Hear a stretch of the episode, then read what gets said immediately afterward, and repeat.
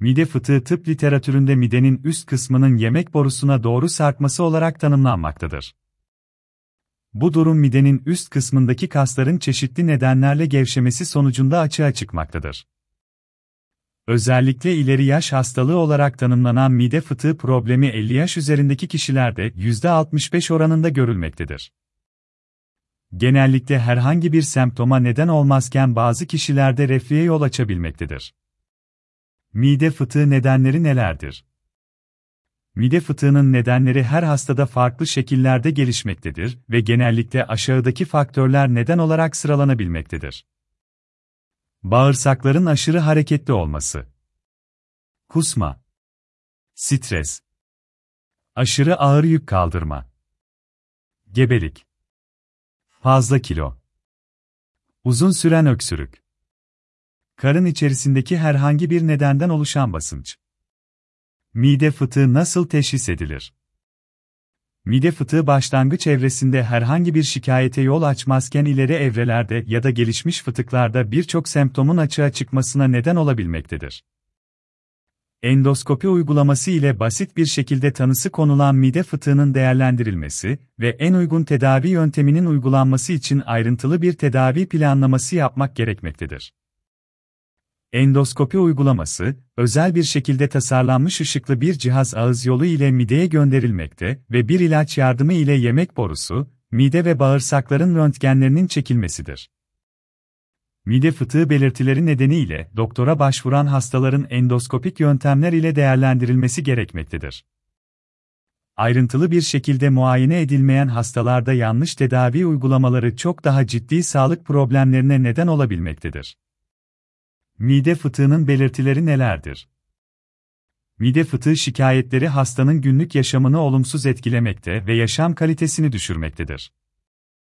Bu problemin başlıca belirtileri aşağıdaki gibi sıralanabilmektedir. Göğsün alt kısmında yanma hissi. Mide asidinin ağza gelmesi. Tüketilen gıda parçalarının ağza gelmesi. Mideden boğaza kadar ulaşan yoğun ağrı hissi. Yoğun öksürük. Gaz.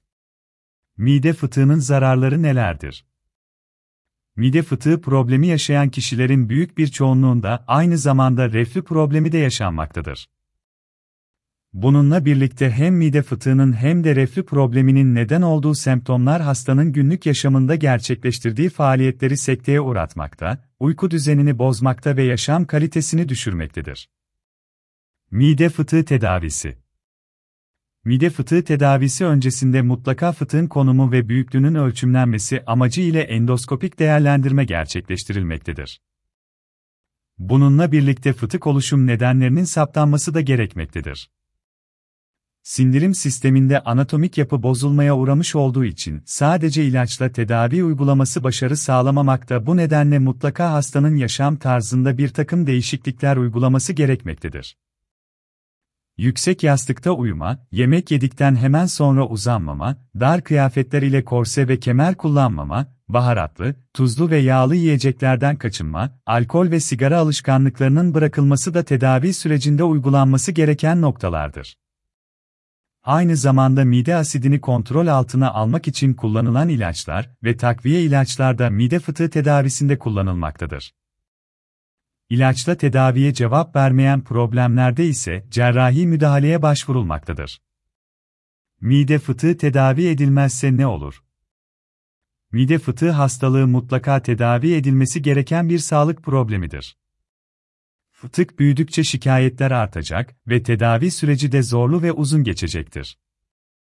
Öyle ki mid asidinin yemek borusuna sürekli teması yemek borusu kanserine dahi neden olabilmektedir. Özellikle ses kısıklığı ve yoğun öksürük şikayetleri yaşayan hastaların mutlaka ertelemeden doktora başvurmaları gerekmektedir.